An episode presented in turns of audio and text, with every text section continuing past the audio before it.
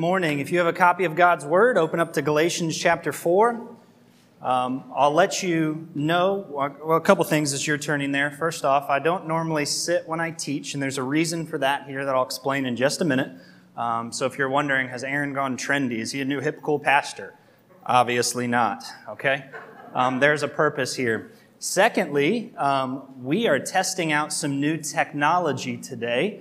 Um, so this phone right here, is actually recording my voice and it's being transmitted to earbuds to some folks in our congregation right now so that they can actually hear the message in Spanish um, in real time. And so um, I noticed earlier, I was testing one in the hallway about five minutes ago, and it started playing just random music. So if you hear that um, through one of your neighbors, we, we don't know why. We're trying to figure this stuff out. So this is what technology does. Um, very last thing, and hopefully you're at Galatians 4. Um, so we received word this week through one of our main partners, uh, through the Welcome Warehouse, um, that partners with us at the Finding Hope Center, that they're working with three organizations that are working on resettling um, Afghan refugees here in Northwest Columbus. And so we got word that through one of those organizations, we're not sure about the other two, but through one of those organizations, they're anticipating up to 65 families um, that are going to be calling the Dublin area home. And so I just want to get that on your radar and just ask you to pray. Um, we will do what we can with what we have over and above being generous to people.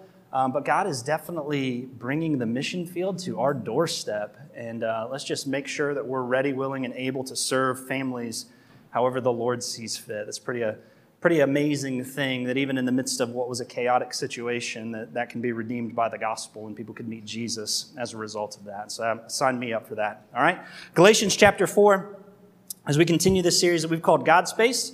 And uh, in Galatians chapter 4, we're going to start in verse 12 and read down through verse 20. And I'll ask if you'll stand with me in honor of reading God's word.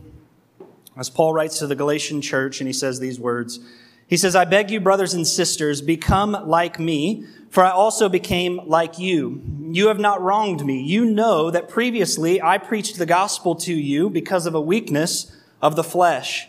And you did not despise or reject me, though my physical condition was a trial for you.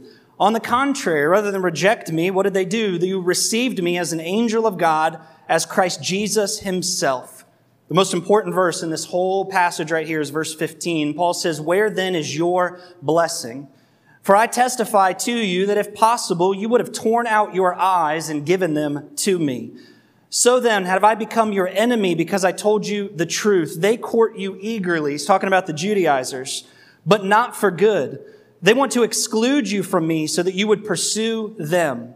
But it is always good to be pursued in a good manner and not just when I am with you. Verse 19, the theological encompassing verse of this entire book. Paul says, My children, I am again suffering labor pains for you until Christ is formed in you. I would like to be with you right now and change my tone of voice because I just don't know what to do about you. Let's pray. Father, thank you so much for your word. God, I pray now as we um, just walk through this passage together today, Jesus, would you teach us? God, would you take these verses in your scripture and teach us, mold us, shape us into the image of Jesus? God, give us open ears to hear from you this morning. God, would you soften our hearts in this moment to hear from the throne room of heaven the very thing that you want us to know today? And God, would you give us a willing and obedient spirit to walk out the truth that we encounter, Lord? We don't want to be just hearers of the word, but Father, we want to be doers of the word. And I pray that is true for each one of us today. It's in Jesus' name we pray these things. Amen. You may be seated. Well, here in Galatians, we're now 14 weeks into this book, and up to this point, Paul has spent a pretty considerable amount of time defending this idea that salvation is found in Jesus and Jesus alone. You've probably heard us use that, that phrase over these last 14 weeks of Jesus plus something does not equal salvation, but Jesus plus nothing actually equals salvation. And we said that the reason that this letter was written is because the Judaizers, these Jewish false teachers, had infiltrated the Galatian church after Paul had been there, preached the gospel, people were saved, churches were started. They came in and they said, no, no, no, if you really want to be saved, you actually have to follow Jewish ritual, practice, and custom. That's what it takes to be saved. It's not just Jesus. No, you have to do these Jewish things because that really shows that you're committed to God. That shows that you're actually one of God's kids. And Paul has reminded us over and over, and I'm going to continue to echo it again. Salvation is found only in Jesus. If you want to be right with God, it's nothing based on your own efforts. We said last week, if we try to get right with God on our own, that is called legalism. That is a, a false religion. We get right with God because of the finished work of Jesus on the cross, and the overflow of that relationship with Jesus is participating in religious activity. I don't do it to earn God's favor. I do it because I have earned God's favor. There's a stark difference there. And Paul continues to emphasize that with this church. Now, why am I seated? This is so, I don't like this, okay? This is because if you know me, this is Aaron. I hoot, holler, I, I scream, I yell, I sweat. Like we, we get after it typically here at Living Hope. And I might still get up a little bit because I, I need to. Like I, I'm like a kid with ADHD pi r squared kind of a thing. It's like, it just is in my veins. But what I, what I wanted to be seated this morning with this letter is because of the tone of this passage. You see, up to this point in Galatians, 84 verses Paul has written that we've read so far. And up to this point, Paul has not held back any punches. I mean, think about this. If you look back in, in chapter 1, if you remember in chapter 1, Paul literally says, Hey, Jewish false teachers, Judaizers, a curse be upon you. That's stark language. Like, that's pretty strong. I mean, Paul says in like chapter 2, chapter 3 of Galatians, he says, You foolish Galatians. Like, pretty intense language. He tells them over and over if you believe anything but the gospel of Jesus and you try to add to it, like you are cursed, you are foolish, something is wrong with you, and you are an enemy of God. But right here in Galatians chapter 4, here's what happens the emotions finally settle down. And Paul spends these verses really just trying to get to the heart of the issue. Think about, I gotta stand up. Think about it this way. Think about it this way. How many of you have ever gotten in trouble with one of your parents, maybe when you were younger, because you stayed up past curfew? That's the story of my life. And how often that this would be this would be the scenario that you encountered once you finally made it home. You're supposed to be at home at 11, you got home at 12:30. You finally do make it home, you walk in, who's sitting at the kitchen table? Either your mom or your dad. With me, it was my mom. My dad was already asleep. Your mom's sitting down at the kitchen table and she says, Sit down. We need to talk. And your mother proceeds to stand up from the table as you're seated at the table. And what does she do? And if you didn't have this childhood, then we need to talk. I got some stories to tell you. My, my mom would just light, light into me. Like she would just let it rip. And if I tried to talk back, what would my mom do? She'd smack me. She's like, I didn't tell you to talk yet. Anybody sympathize with you? Some of you are like, yes. but then what typically happened? I know this was true at our house. Once mom just let her rip, and she really lit into me for a little bit, Eventually, mom sits back down at the table and the emotions settle down. She's like, Why did you do that? And they talk to you. That's what Paul's doing here with the Galatians. I mean, he spent 84 verses with boxing gloves on, just pummeling these people, giving them a black eye. And he's saying, What is wrong with you? And now he gets to the heart of the letter and he shows me, he's like, Guys, I love you. What are you doing? So I want you to look at these verses with me. Let's, we're going to start in verse 12. And I want us to simply just walk through these and, and really just this, this posture of almost like a parent sitting at a table. Paul's sitting at the table with us in the Galatians today, where he's relaxed, his emotions have settled, he's calmed down a little bit, and he's simply asking them this question. He's like, guys, what are you doing? I've shared the gospel with you. You know what salvation is. You know it's found only in Jesus. And I've screamed at you for 84 verses. What are you doing? Look again with me at verse 12. Paul starts off first, if you take notes, the first thing is this. He starts off with some genuine concern. There's only two points today, so you all are lucky. But look at what he says in verse 12. He says, I, I beg you, brothers and sisters. I beg you, brothers and sisters, become as I am, for I have also become as you are, and you have not wronged me. If you have an ink pen and a, a, paper copy of God's Word, I want you to circle those first three words in this passage I beg you. Those are three powerful words that really set the stage for these next nine verses here in, in Galatians chapter 4. Again, over and over, 84 verses, salvation is found only in Jesus. Yet you guys are giving all of that up to go follow these false teachers. And his frustrations peak, his emotions settle. Paul sits down at the table with the Galatians and he's like, guys, listen to my heart. I'm begging you, stop. I'm begging you, stop following these people. I mean, again, you can see that picture of a mom sitting across the table from one of their children saying, why do you keep making these decisions that you're making? I am begging you to please quit. Please stop doing what you're doing because you don't understand the harm and destruction that you're about to bring upon yourself. For the Judaizers, they were bringing this false message of salvation, and Paul says, Stop listening to them. Salvation's found only in Jesus, and if you try to go down this religious road, you are bringing destruction upon yourself. I'm begging you, stop. Look at what he goes on to say.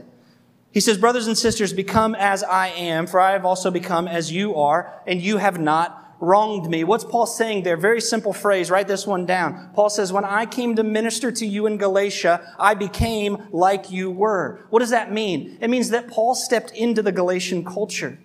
Paul understood the culture of the Gentiles, and he was willing to lay aside his Jewishness to become as they are, to bring the message of the gospel that they needed. Here's a little point of application for you. Let's step over here for a second. This is free. All right, Christians, hear this this morning.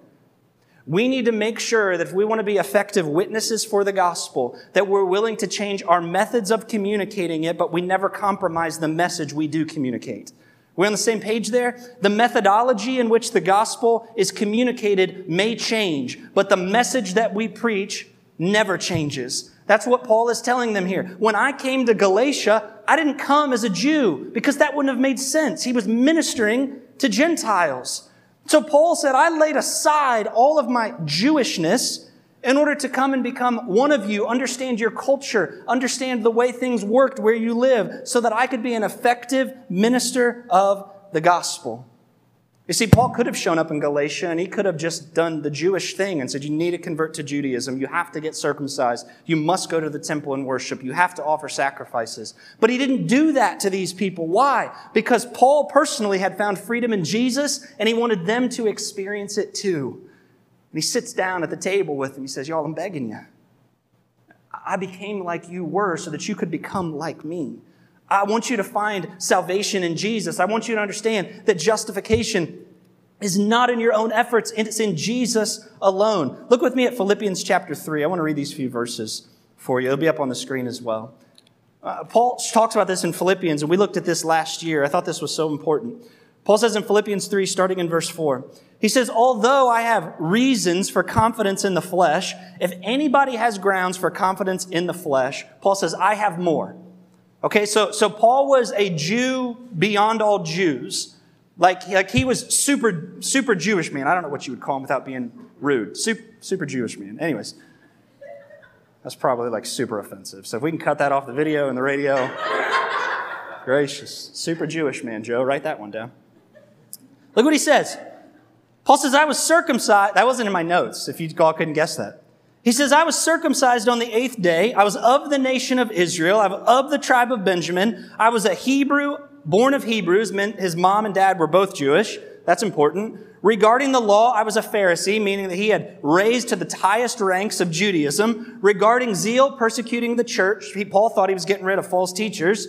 Regarding righteousness that is in the law, blameless. What's that mean? Paul says the entire law, over 600 laws, I kept them perfectly. Nobody was like me. But he says, but everything that was gained to me, I considered it a loss. Why? Because of Jesus. Paul says, I, have achieved so much in regards to Judaism. Goodness, folks, I shouldn't have a table because I can't sit. I'm about to throw a fit.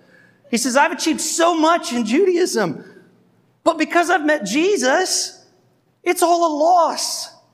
What's he go on to say in verse 8? More than that, I consider everything, everything to be a loss in view of the surpassing knowledge of knowing Jesus as my Lord. There's nothing better.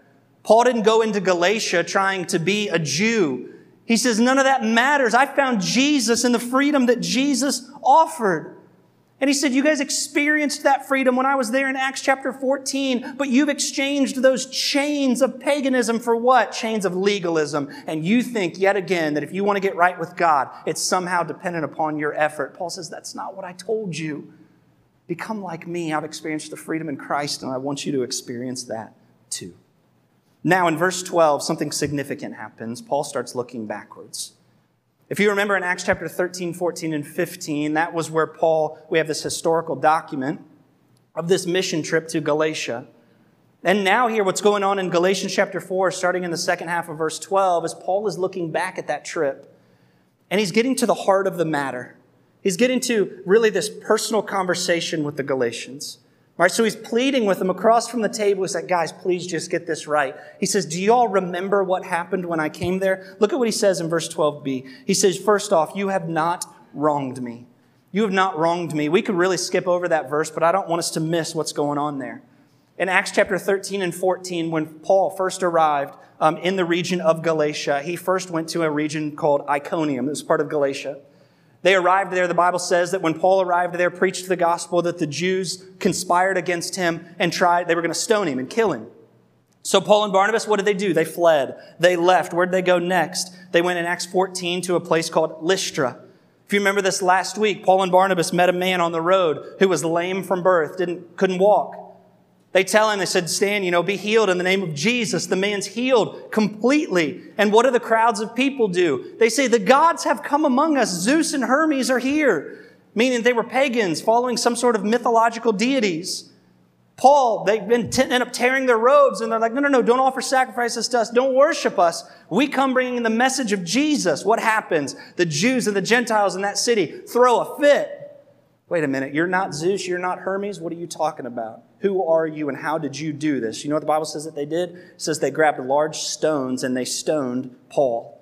If you don't know what stoning is, that basically means they would beat somebody almost to the point of death, leave them for dead, then take very large rocks, typically between 20 and 40 pounds, take those rocks and hurl them at the head of the human being with the ultimate goal of killing them. It says they did that to Paul, drug him outside of the gates of the city streets, and left him for dead. Paul was beaten and bruised so much that they just left him at the city gate because they thought he was dead. Do you know what the Bible says? That Paul got up and kept going. Paul's a bad dude. If you read Josephus' writing, it actually says that Paul probably only stood about five and a half feet tall, had a really pointy nose, bald head, and hunched back, but he was a bad dude. Paul was a bad dude. Here's what's interesting to me, and this is what Paul's meaning here when he says, You have not wronged me. You know, when Paul came to the region of Galatia there, these Galatians could have followed those crowds of people. They could have participated in the stoning of Paul. They could have conspired against Paul. They could have participated in his attempted execution. But you know what some of those Galatians did? I love this.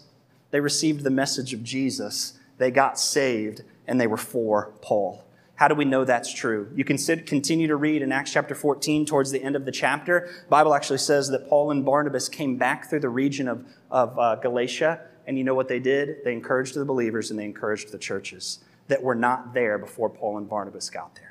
That means there were some who did not participate in what the crowds were doing, but decided to believe the message of Jesus and to love Paul. And now churches were started and people were in heaven. Paul says, When I first came to you, you could have wronged me, but you didn't. Thank you.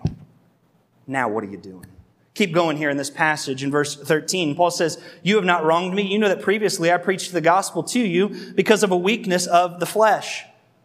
I was reading this week John MacArthur's take on this passage, and he says Galatia was probably not on Paul's original itinerary for this mission, mission trip. But Paul actually ended up in Galatia because he got sick. There was some sort of physical ailment that was wrong with him, and in the sovereignty of God, he ended up going to Galatia to preach the gospel. It was part of God's plan for him to go there and minister to these people so the kingdom of God would expand. Verse 14. He says, You didn't despise me or reject me, though my physical condition was a trial for you. On the contrary, what they do, you received me as an angel of God, as Christ Jesus himself. Now, we don't really know what Paul's sickness was exactly. A lot of Bible teachers think that he had contracted malaria and it was affecting his vision, causing him to have, you know how like your kids get eye goop? This is free too. All right? Imagine Paul malaria. Malaria, if you know something about it, malaria kind of like rears its ugly head and then it goes away. And it rears its ugly head and then it goes away. It rears its head. And it was causing intense headaches for him. His eyes were getting all crusted over from the headaches and the just intense pain, the, what it was doing to his vision here. And he says, Y'all, when, when I came to Galatia, not only did you not participate in the crowds, but you actually received me. Despite the physical condition that I was enduring and the way that I looked, you actually brought me in and you cared for me and you loved me and, and you, were, you were family to me. Hey, two words in your Bible I want you to circle in verse 14 the word despise and the word reject. Those are strong words in the Greek because what Paul actually t- tells them, he says, with despise, he says, You did not view me as good for nothing. You didn't view me as good for nothing. When he says that you didn't reject me, that means that you actually, you didn't spit me out from your mouth. You didn't vomit me out because you, you didn't want to be near me. Those are two really strong words. Instead, they loved and cared for him. And then here's what I love about this, y'all, because Paul, Paul presses rewind for us to Acts chapter 14. Crowds go crazy. These small group of people receive Paul in as part of their family despite his physical condition. No, no, no. They love Paul. They receive Paul. They care for Paul. And they respond to the message that Paul brought. And these very same people now, who he's writing the Galatian letter to, are treating Paul as their enemy. These people are saying Paul is a liar. The message he preaches is false. He has zero authority in anything spiritual. You need to run from him. Paul, for lack of a better term, is just a flat out loser. Run from him. And they're treating Paul like the dirt of the earth. These very people who in Acts chapter 14 received him and loved him and cared for him. Do you see why Paul's saying, I beg you? His heart is broken over the Galatians.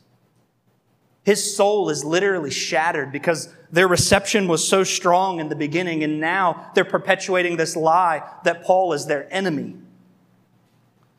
Let me pull a curtain back for you, real quick. Joe and I talk about this sometimes. It's, it's amazing, you know, pastoral ministry, we, we call this a terrifying honor, is the phrase we've been using recently. That the Lord would entrust us with the Word of God to communicate it to the people of God. It's a terrifying honor. And we believe Scripture teaches that someday we will have to stand in the presence of our Jesus and give an account for the things that we taught from this book, whether or not we did it accurately to the glory of God. I believe that to be true. And, and to give you a, a pullback on the pastor's heart that we see here with Paul, but again, as Joe and I were talking about this, it, it resonates in our hearts too. I can tell you story after story over these last three and a half years, as I'm sure Pastor Joe could as well, of, of people that received us like the Galatians initially. So many people, and many of you are still in this room, so generous to our families, so kind, so loving, genuine concern for us. Yet on a dime, we could tell you story after story of people that turn on you. Nothing changed. We're still just preaching Jesus. We, we believe from a pure motive, but people can turn on a dime. And immediately you go from their friend on Sunday to their enemy on Monday. It's amazing how many people, we're not looking for sympathy, just, again, vulnerability with y'all, who on Sunday were all in, and two days later, if we were to see them in the grocery store, they avoid us. The heart breaks over that. I mean, Paul is dying inside right here.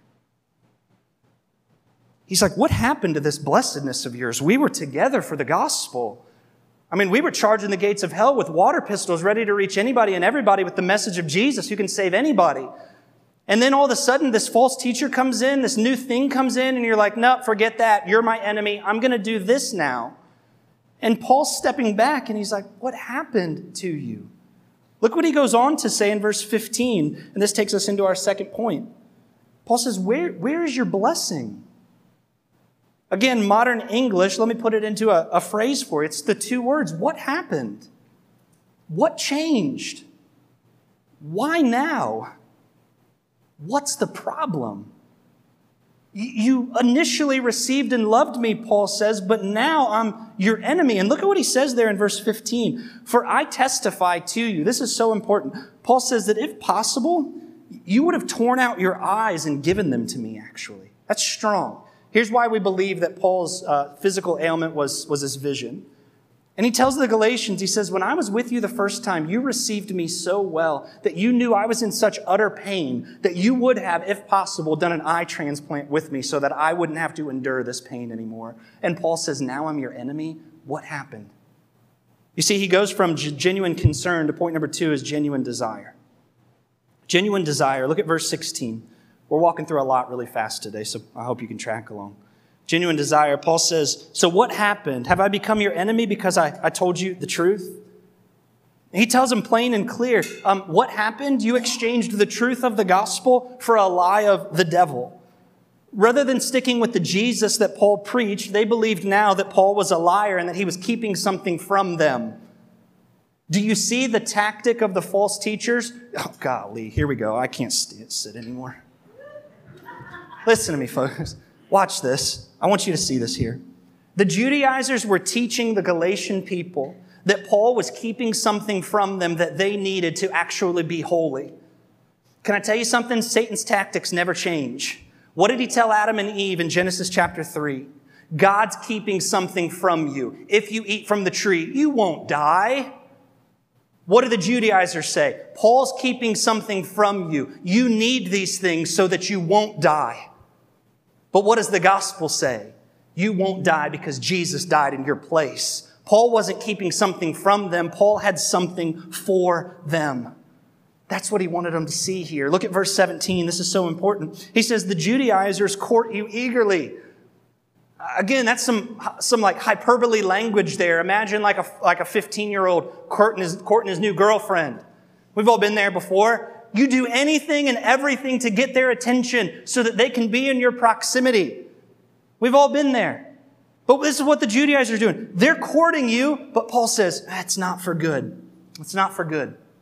What did the Judaizers want from the Galatians? A following. They didn't care about their souls. That's what false teachers do. They, they want a large crowd, but they don't care about the people. They want to they want to amass more people following what they do, but they do not care about this in the, the depths of their souls. They don't care about the people. They just want more and more of them. And here's how they do it, Paul says. They want to exclude you from me so that you'll pursue them. What was the tactic of the Judaizers on the Galatians? Isolation. You need to circle that. You need to write that word in your Bible. It's the word isolation. Because if, if the Judaizers could get the Galatians isolated from the truth of the gospel, they could get them to believe anything. Listen, this one's free too. All right, we gotta. We talked about methods and message. This one's to be free too. You need to write this down. Isolation always leads to compromise. Okay, isolation. Proverbs talks about this over and over. Read Proverbs chapter five when it talks about a young man going into seduction. You know how he went into seduction? He left his home under the cover of night and he fell into, fell into a, a, a relationship with a prostitute. It's Proverbs chapter 5. How did that happen? Because he isolated himself from community, got away from it, fell into sin. Isolation always leads to destruction.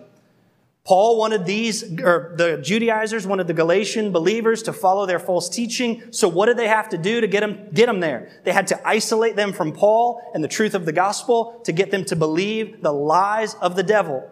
Isolation always leads to destruction. What's the application for you and I from this passage? These are just kind of tidbits that are free today. Christian, surround yourself with the Word of God and the people of God and the community of God to stay in the will of God. We're on the same page? Surround yourself in the Word of God, the people of God, to stay in the community of God so that you stay in the will of God. Isolation always leads to destruction. You see it all the time. It's textbook.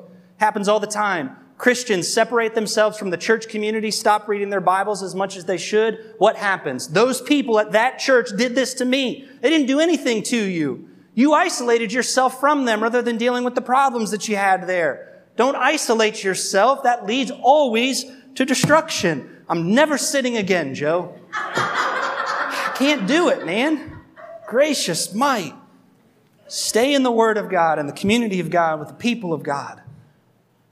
Isolation leads to destruction, Paul says. Look at this, verse 18. It's always good to be pursued in a good manner, and not just when I'm with you. What's Paul saying? The Judaizers want you to follow them. I want you to follow Jesus. Paul says it's, not just when I'm with you. No, no, no. My heart's desire is that you would know Jesus. I don't want something from you. I want something for you. I want Jesus for you. That's what Paul's desire was. Now, most important verse in this whole passage, verse 19, Paul says, My children. That's such a significant phrase there. Paul uses that word children only in this letter.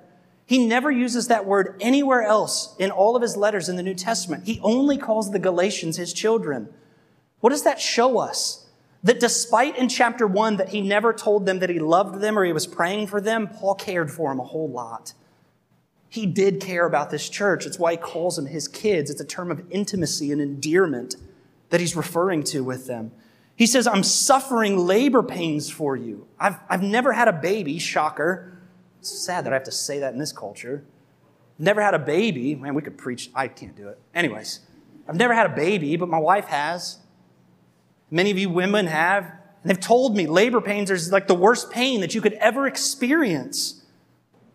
That's what Paul's saying here. He's like, he's like, I'm literally like in the depths of my bowels, in so much pain for you. My heart and my gut is aching.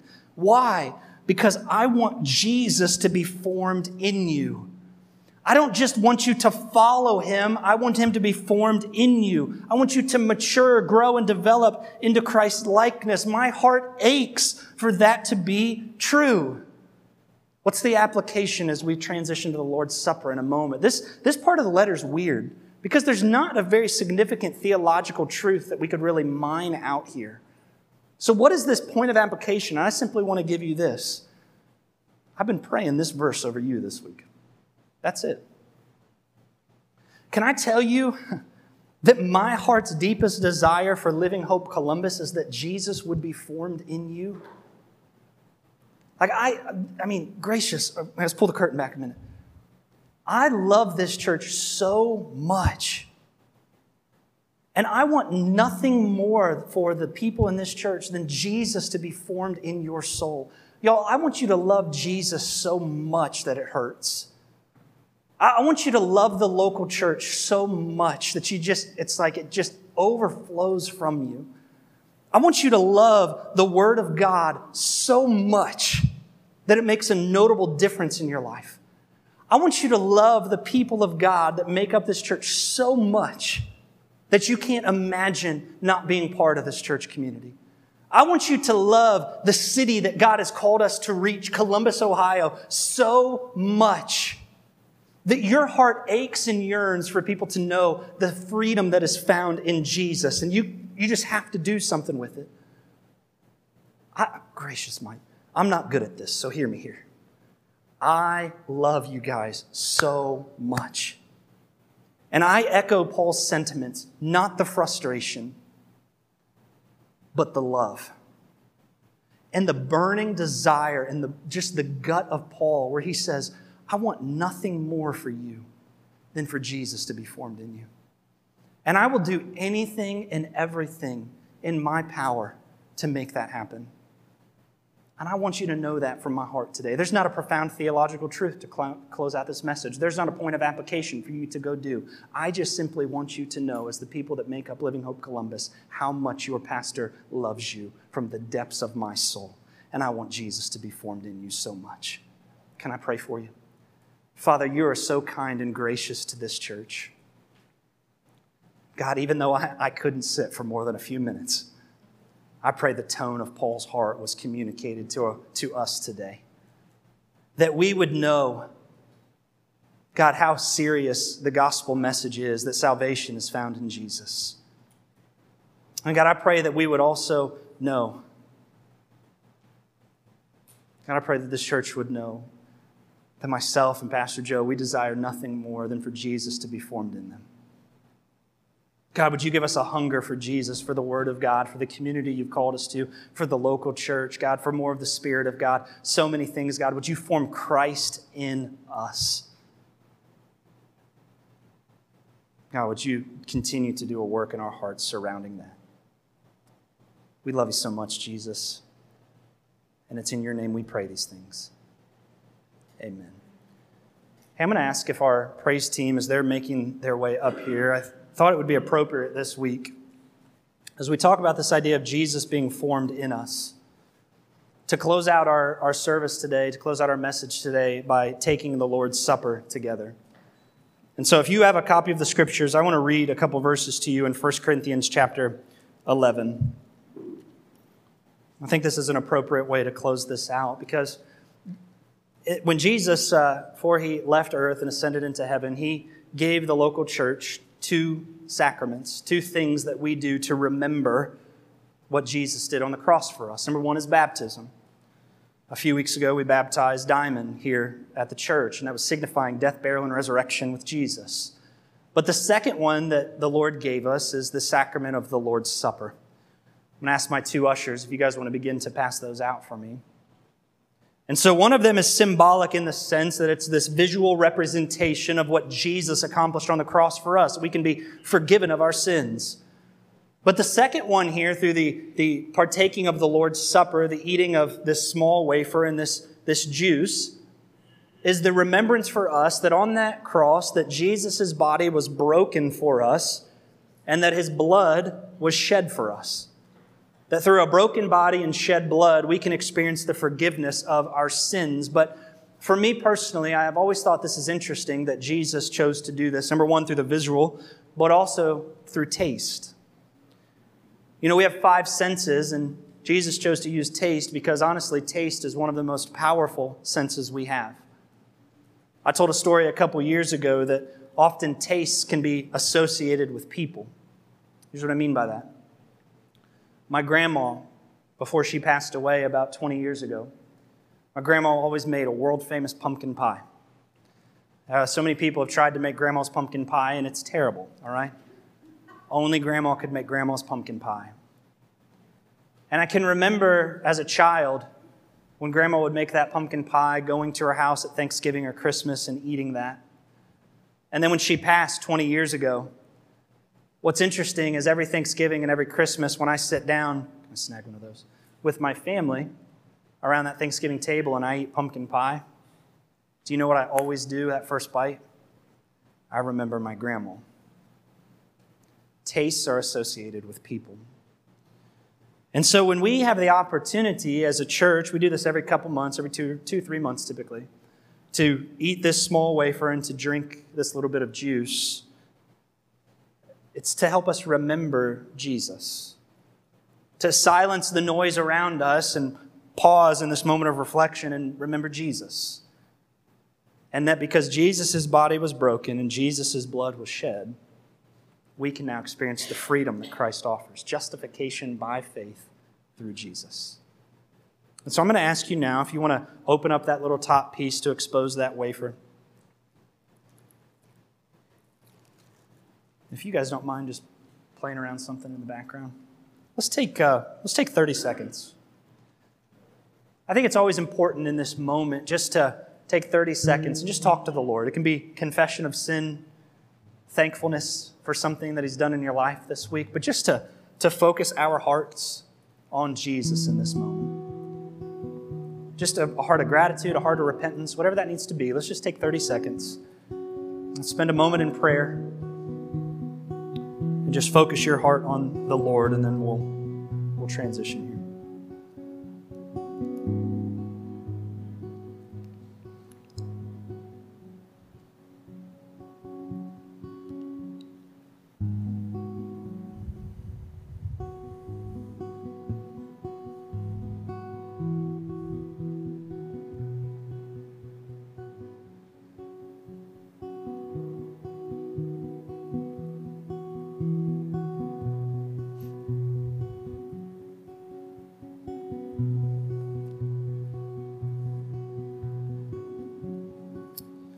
says in verse 23 of 1 Corinthians 11, he says, For I received from the Lord Jesus what I passed on to you. He's looking back on when Jesus instituted this sacrament. He says, On the night when Jesus was betrayed, he took bread, and when he had given thanks, he broke that bread, and he said to his disciples, and he says to us in this room today, This is my body which is for you. It's broken for you. Jesus was on that cross, his body was broken for us. And every time we eat of this, he says in verse 24, we do this in remembrance of Jesus. Take and eat.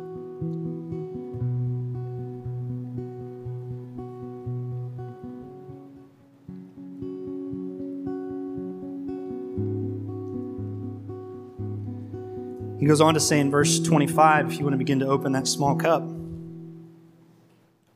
that in the same way that Jesus took the cup after supper, and he said, This cup is the new covenant in my blood. See, friends, what's interesting about this is before Jesus, we were recipients of God's wrath. Jesus actually talks about a cup of God's wrath that would be poured out upon us.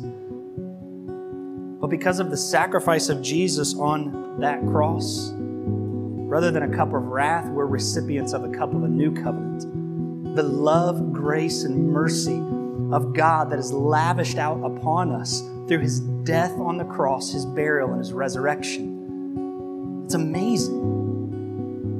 Jesus says, This cup is the new covenant that's in my blood.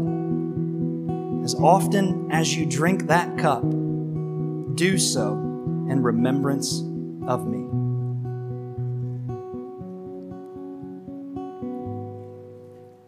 And then listen to verse 26 before I pray. Paul says, As often as you eat that bread, as often as you drink that cup, here's what we're doing we're proclaiming the Lord's death until he comes. You see, when you eat that wafer and you drink that cup, you are publicly acknowledging the fact that you believe that Jesus died, was buried, he will rise, he rose, and someday he's coming again.